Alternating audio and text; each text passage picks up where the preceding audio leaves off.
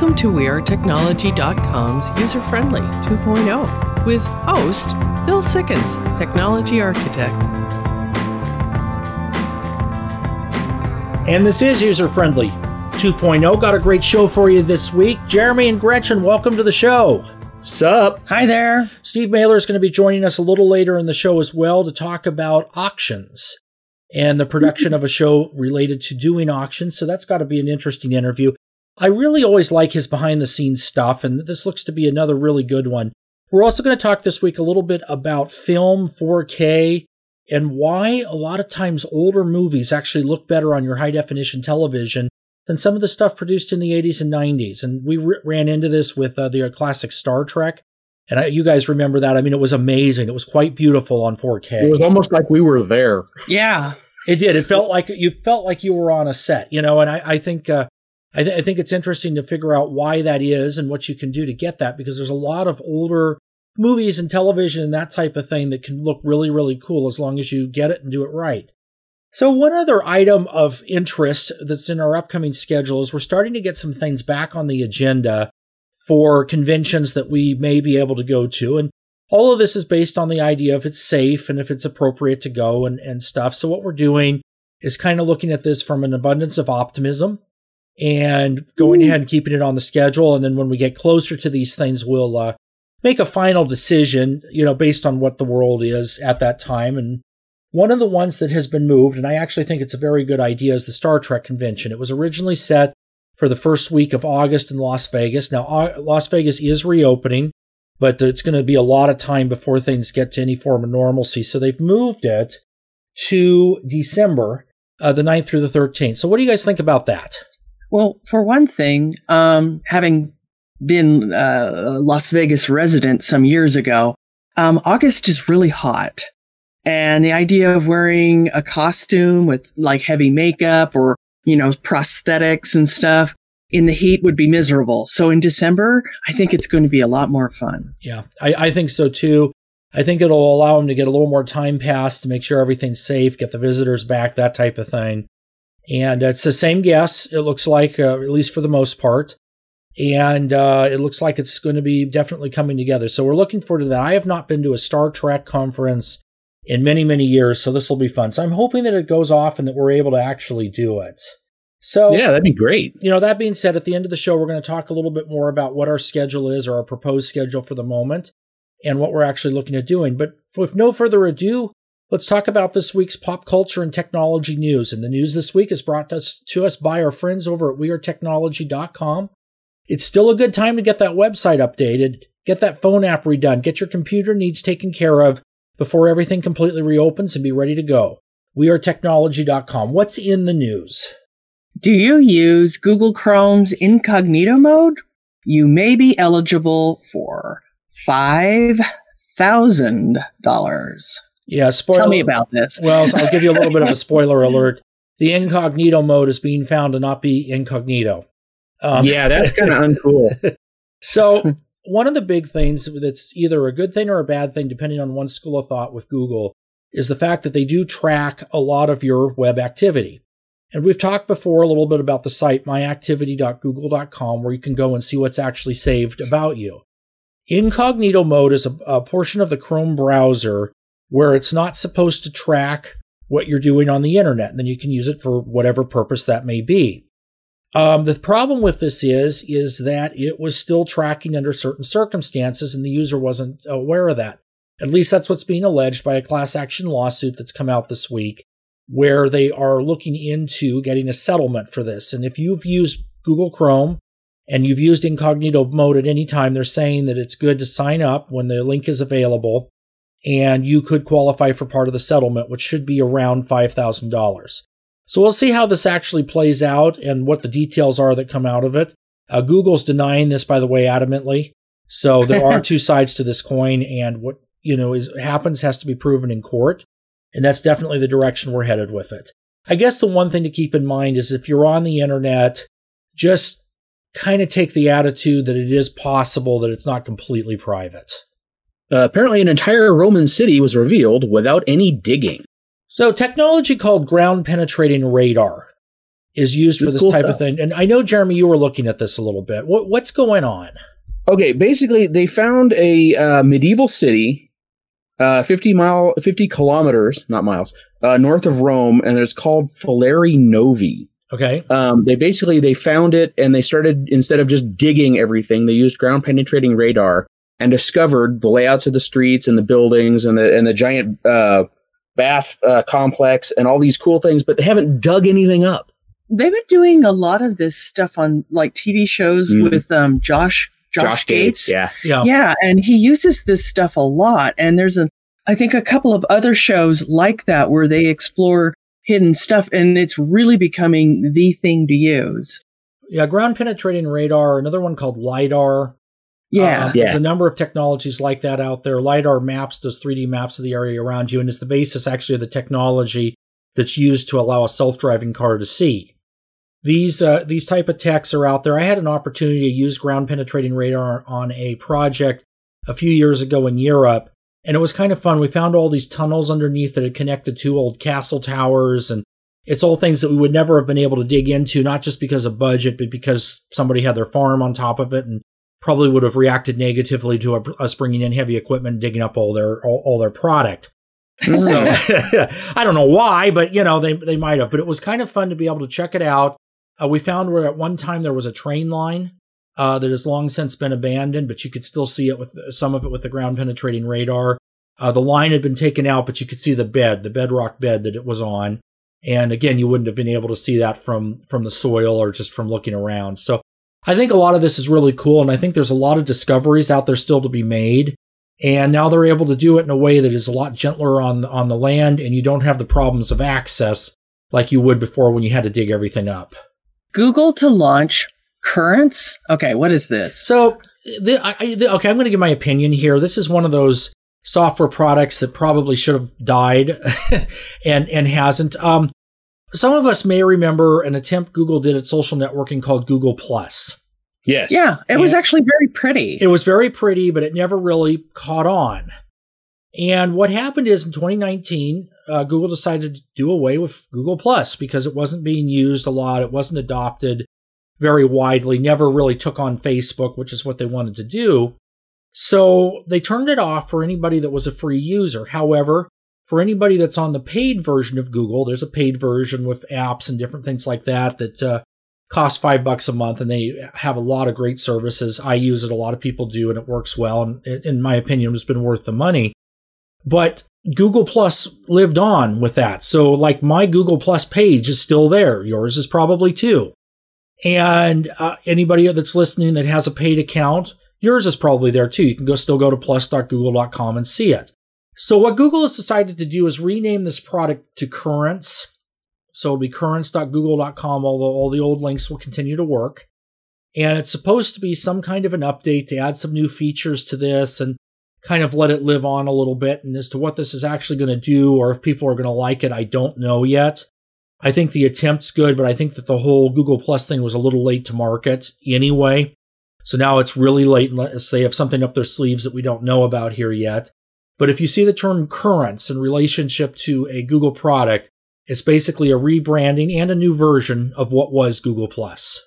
New Tesla batteries to have million mile lifespan. So the battery is the biggest thing on a hybrid or an electric car that you have to be careful with, especially if you buy one used.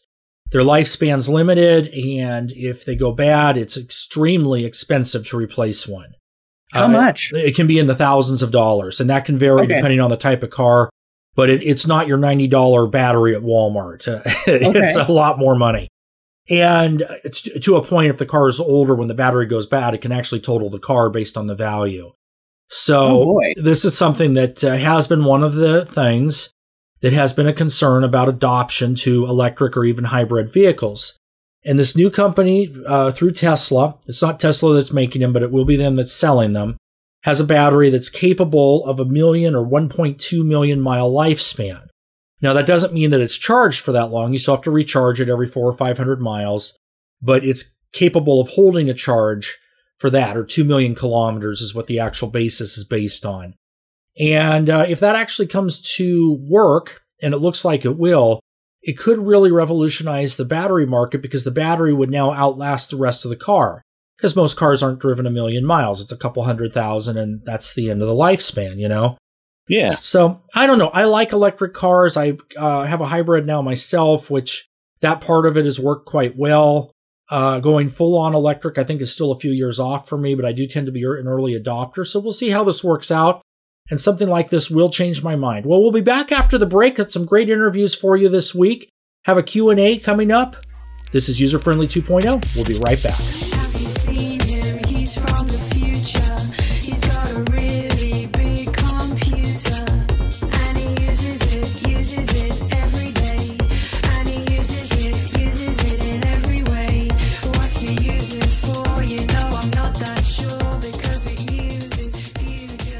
Welcome back. This is User Friendly 2.0.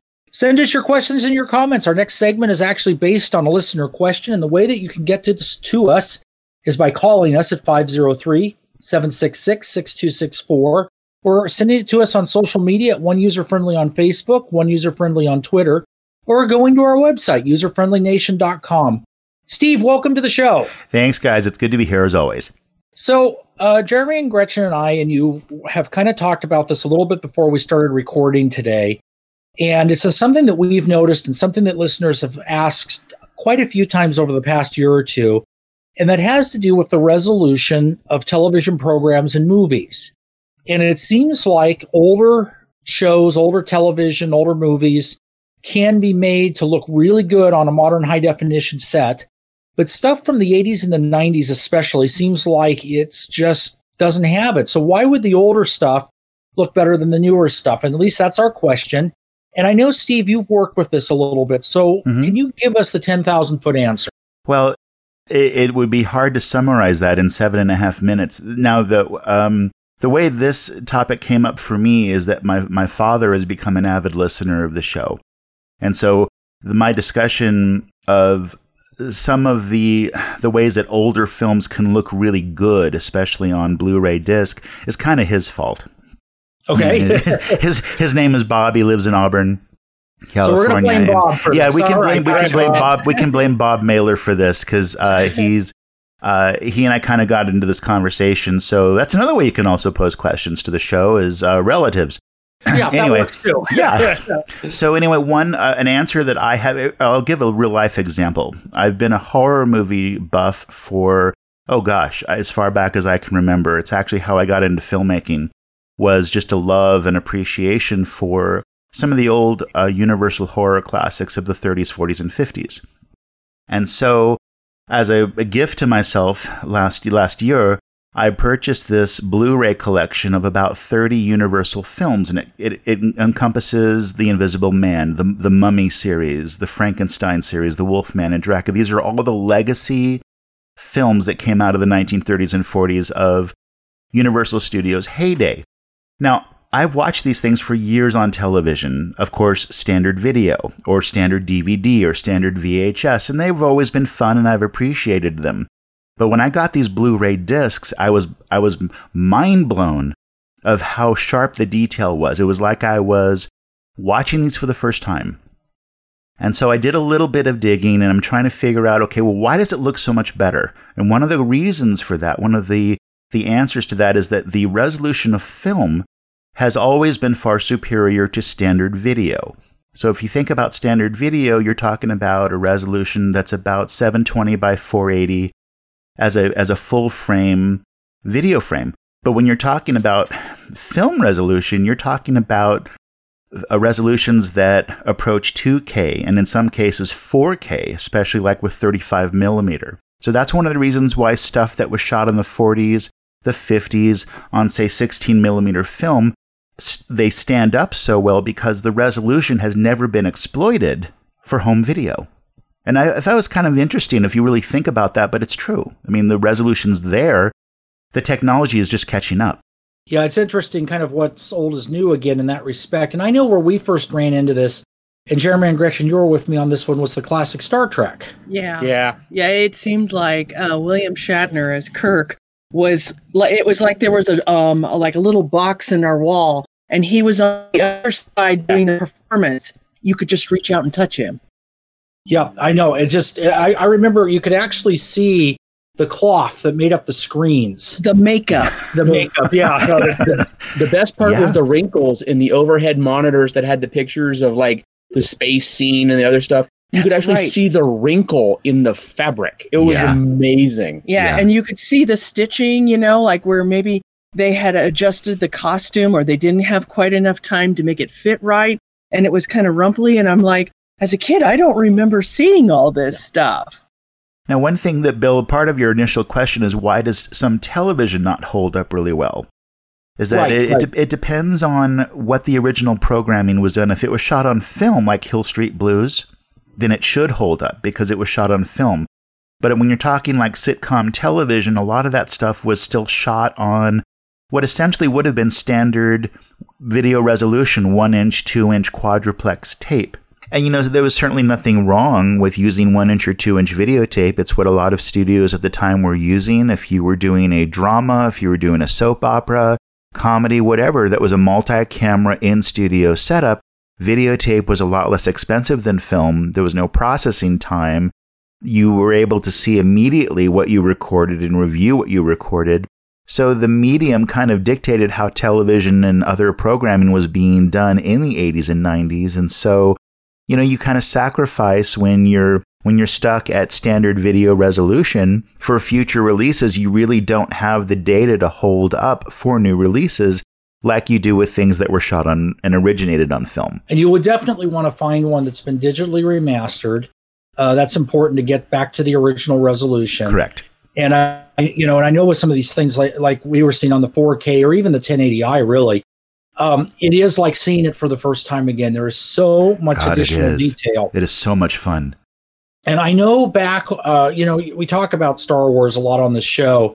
And one of the things that had happened when the movies were first released in the 70s and 80s, they didn't come out with them on any kind of a home format initially because the technology was so different. Correct. And they knew that a lot of the detail, a lot of the different um, aspects, the experience, if you will, of seeing the movie in the theater would not carry over. And then if your expectations are set for one, you end up with a bad experience. Now, this seems like going the other way, where everything that we've seen on television, because most of us aren't going to have seen The Invisible Man when it came out in the theater. No. Right. No. Yeah, you know, that was a long time ago. So, um, if you've seen it, you probably have seen it on television, and all of a sudden now we have access to it again as it was originally meant to be. Correct. Well, you're Yeah. you're seeing the actual film grain. You're seeing the actual detail that they probably saw in the theaters, and it's it's sometimes it's very staggering. It's like, oh my god! So it's like you're watching Yeah. it for the first time. Yeah, no, that is definitely the same thing I noticed in the Star Trek series and a lot of other things. Even some of the black and white of the era. I Love Lucy's like that if you watch the remastered version. Mhm. You know, so you have a lot of different things that definitely play out that way. Yep. Well, everybody, thank you. This has been a great topic. We'll be back after the break.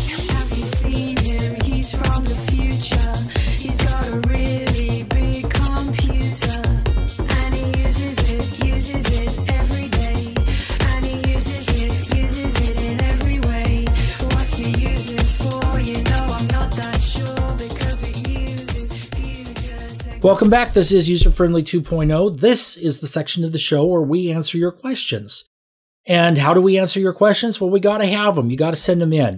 One user friendly on Facebook, one user friendly on Twitter, or you can call us at 503 766 6264. What questions do we have this week? Why can't I save the same files on both a hard drive and a flash drive? All right, so strictly speaking, you actually can, but this dives in a little bit into another question. And when I talked to the listener about this to find out what they were having an issue with, and it turns out that the actual problem is, is that some files of a very large size could be saved on a hard drive, even an external hard drive, and would not be able to be saved to the USB flash drive.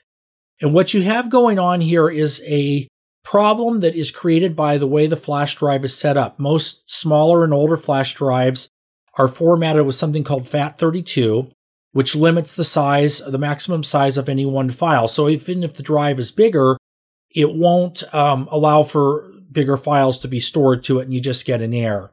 Now, some flash drives are pre-formatted or you can reformat them to NTFS or another file system that supports larger files and then it will work like the other hard drive. So the reason that they were seeing this difference is most external hard drives are formatted as NTFS Again, this is just a term to talk about the way that it's done. And there's a number of different ways to do it. So that's just a 10,000 foot view answer, but it is something to look for. If you know you're going to need to save large files, make sure you get a flash drive that's capable of it. What is USB C? What is that? So USB. I've never heard of it. Okay, well, you actually have used it. USB C is what Oh. the port on your phone is. oh, okay. So you there's a number of different types of USB ports. They all basically do the same thing, but the physical plug is different. So you standard old-fashioned USB is a flat, larger rectangular plug, still used with bigger computers and that type of thing all over the place. There's Uh-huh. a rectangular or square port. Uh, then there's the micro and mini USBs, and now USB C, which the difference is is that it's basically the same thing as USB 3.0, another term for you, in speed and capacity and capability. Uh, USB 3 is usually uh, your USB port is blue, so that's how you can tell if some of your ports are blue. That means they're a faster port, and that's why. yeah. And what they found is that there was a problem with the USB plugs because they would only be able to be plugged in one way. So, one of the added features that USB C brings is the fact that the plug will plug in upside down and work exactly the same way. So, it kind of takes away that limitation, which uh, for those that were having trouble with it, uh, it deals with that. Now, of course, it's introduced a new kind of USB plug, so everything's changing over again, but it looks like it has been well adopted is from what I'm seeing is most newer devices like cell phones and tablets and whatnot are using USB C as their standard interface now. What is the is Thunderbolt the same as USB C? Yeah, I think the question of what is Thunderbolt is probably a good one to start That with. was a better question. Yeah. I remember So, so what is Thunderbolt? Th- Thunderbolt is an expansion port. You see them on the Mac.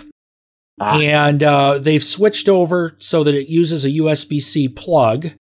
However, what USB C is capable of doing and what Thunderbolt are capable of doing are two different things. So that obviously could get very confusing very quickly. Uh, if you have something that requires Thunderbolt or more accurately requires USB C and you plug it into a Thunderbolt port, even though the plug might physically fit, that doesn't mean it's actually going to work. So there is a difference between the two. This tech was used a lot for um, video and that type of thing where they needed a higher speed. And as Apple is trying to standardize everything and go to USB C, they've wanted to keep that because there are some times that you specifically, especially if you're a Mac user, would need a Thunderbolt port, a device that requires it or something, but you don't want to have to have the proprietary cable. So that's basically what's going on there. It's the right idea, but it's an idea that where I could see it could be confusing because you have the same port, but something works in one and doesn't work in the other. What is the difference between D&D 3 and 5? So, Jeremy, you've got about 30 seconds. Go.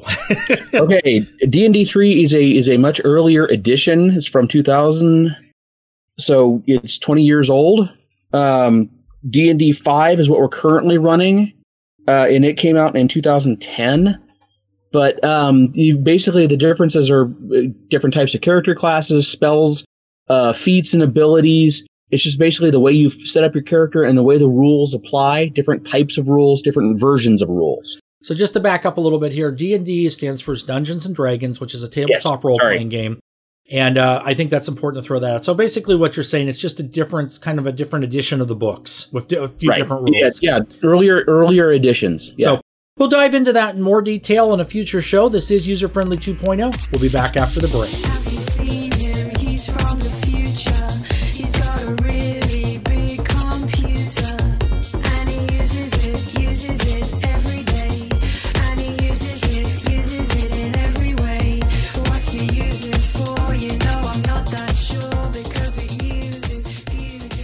Welcome back. This is User Friendly 2.0. Joining me now, Steve Mehler. Well, thanks, guys. I'm having a really fun conversation today with someone that I've been doing uh, interesting things with over the last seven years. She she was probably my first real entry into doing reality television. It was a show called Auction Addicts, and we filmed it from around 2013 2014. Her name is Samantha Brocklesby, but we lovingly call her Sammy B. Sammy B, welcome to User Friendly. Hello, how are you, Steve? I am doing great, and I'm excited to have you here. I've been trying to get you on the show for weeks, but you, you're just too darn busy. You know, life happens that way sometimes. Yes, it does.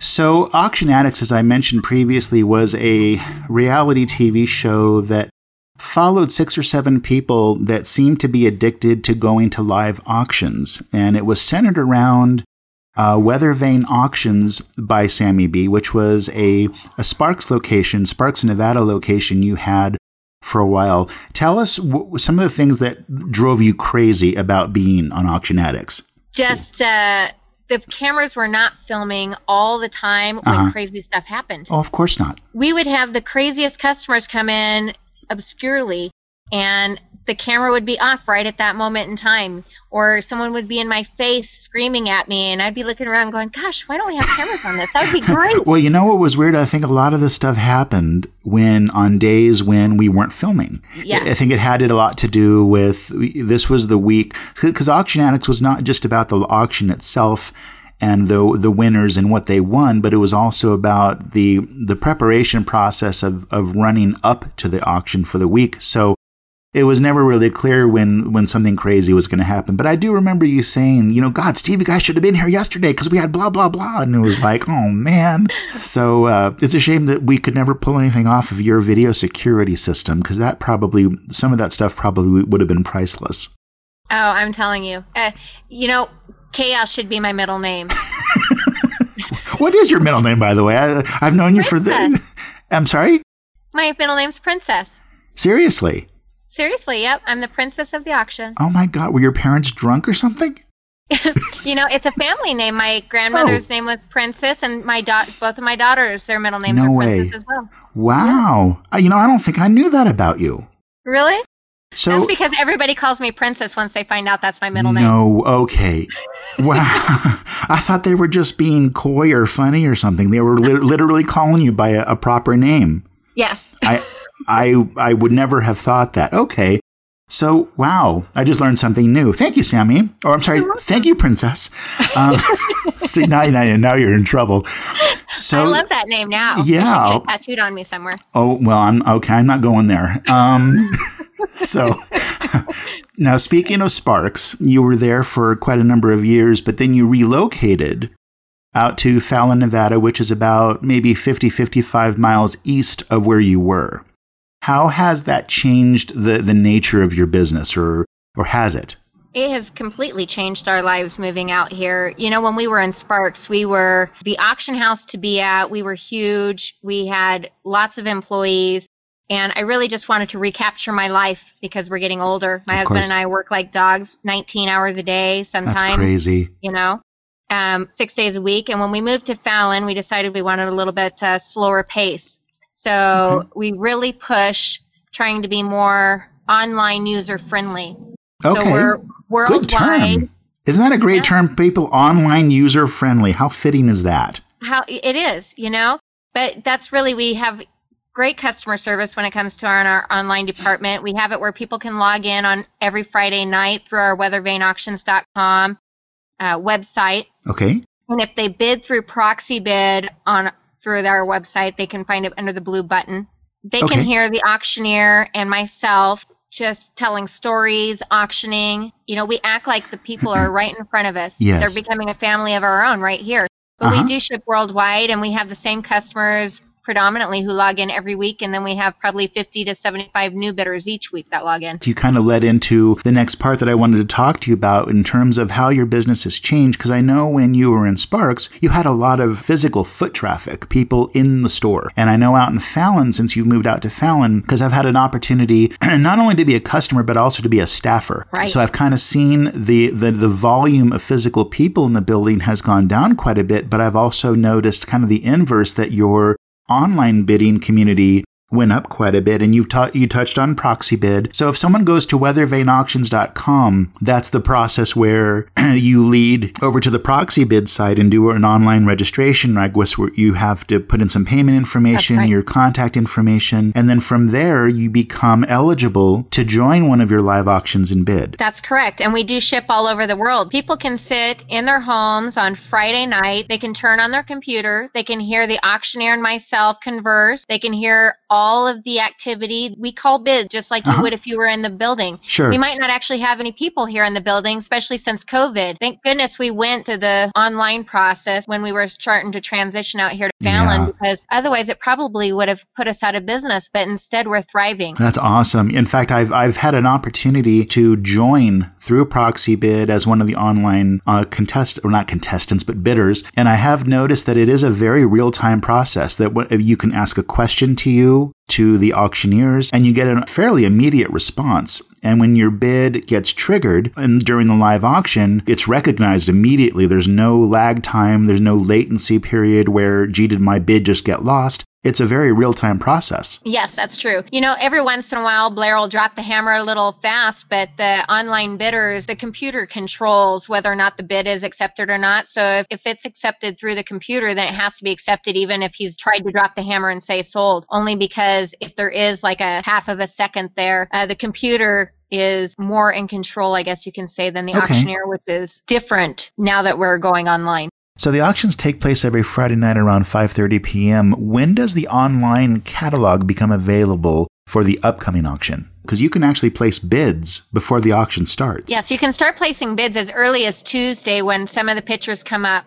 Uh, we have people in the in the room cataloging Mondays and Tuesdays and Wednesdays. By Thursday afternoon, full catalog is up and ready for full viewing and bidding. So then you have the rest of Thursday and all day Friday right up until 5:30 to place your online absentee bids or your pre-bidding and then prepare for the Friday night live bidding action. Okay. Well, that sounds great. Well, ladies and gentlemen, I have uh, been involved with Sammy B's for quite a number of years, and you find some really, really interesting things, sometimes for pennies on the dollar, and things that you wouldn't expect to find because a lot of these things come from estates. They come from, I guess, bankruptcies. Just it's an amazing collection of things that are available. And I invite you to join weathervaneauctions.com to join in on the fun at uh, Sammy B's auction house. Well, Sammy, thank you for joining us. Because, like I told you, we've already been, we've already pre- pretty much gone over eight minutes and eight and a half minutes. I think people will find your auction site to be a lot of fun, and you find a lot of interesting things. And uh, I think we're going to follow up with you as we get into the summer That sounds great. and uh, see what you've got going on. Thanks, so Steve. It's been thank- fun. It has been fun, and, and we'll see you soon. So always check back and see what kind of auction they have going on at Sammy B's. And again, it's Weather Vane Auctions, W E A T H E R V A N E auctions.com. Bill, Jeremy, and Gretchen, back to you in the studio. Steve, thank you. We'll be back after the break.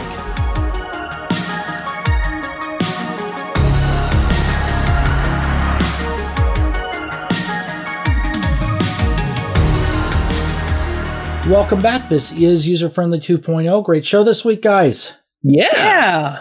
You know, I really am enjoying doing the Q&A again and uh, you know, it's just a lot of good questions come in and it's fun to pick them up and you know, the other thing is thinking about the old film and how that actually ends up becoming high definition.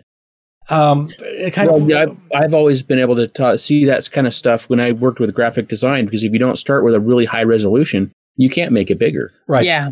Right. And yeah, and it just uh you know, it's it's just interesting to uh to see that. So it's worth it's definitely worth doing and you know, some of this new tech, Jeremy, I know we talked in the past a little bit about the 3D printer and Gretchen, I know you're making a costume that's a Mandalorian costume, not the Mandalorian, but a Mandalorian, right? Yeah. And there's different parts, and some of it's easier to just, you know, cut it out of Sintra, or in, in, in some cases, uh, Jeremy's been able to find patterns um, for 3D pieces. And Right. so he had printed out my uh, pauldrons Mhm. And gauntlets and gauntlets. and a couple weapons. So how's that been going? Easy to do? Uh, there's challenges. Yeah, the whole thing is challenging. It just um, for some reason it seems like everybody wants to have a 3D printer that you have to um, dial in to get all the pieces to look good, and um, that's not really how I like to print stuff. So, what do you mean by dial in? Well, you, you got to make sure that the um, your withdraw rate is is is right, the layer height is correct, the temperature. Um, you know, make sure your your first layer is is printed correctly, and sometimes that means you have to make the first layer smaller and print it hotter so it sticks to the bed more. And then you know, then it goes back to a regular temperature for the rest of the filament.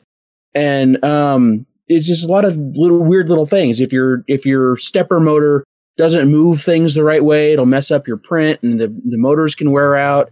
The nozzles can wear out. The heating element can get clogged, and it's just starting to get to be. I'm replacing the whole thing. I don't think I'm going to have anything left that was original except the frame. Oh my goodness, that sounds like me in cars. So I understand kind of where you're coming from there, but uh, but all in all, it gets the gets it done. Now I know you got the new filament that's supposed to be wood, Yes. and how did that turn out?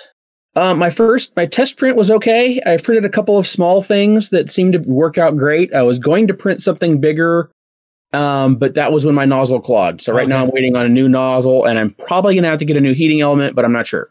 Alrighty, well we'll have to see how all that goes. I, I'll tell you. I think it's it's mind boggling, you know. And then sometimes I think, oh, maybe it'd be easier just you know cut it out of Sintra, you know. Some but of it. some of it, but it, it, it's it's amazing once he gets some of these things printed out, they feel really sturdy. Well, I know I've seen some of the stuff that you've printed, and it all seems at the end of the day, at least the part I've seen, to really be solid and a lot better quality than maybe something you'd order online, you know? Well, and sometimes the things you're ordering online are 3D printed, and other people finish them, sand them, and paint them, and then you know you receive that product. Right. So Right. still pretty cool. So we'll have to see how all this goes. And until next week, this is User Friendly 2.0, keeping you safe on the cutting edge. User Friendly 2.0 is copyright 2020 User Friendly Media Group Inc. The views and opinions expressed in this show are those of the host and not necessarily User Friendly Media Group Inc. or the station. Music licensing by BMI. Hosting provided by WeAreTechnology.com. Podcast available at TheAnswerPortland.com or UserFriendlyShow.com.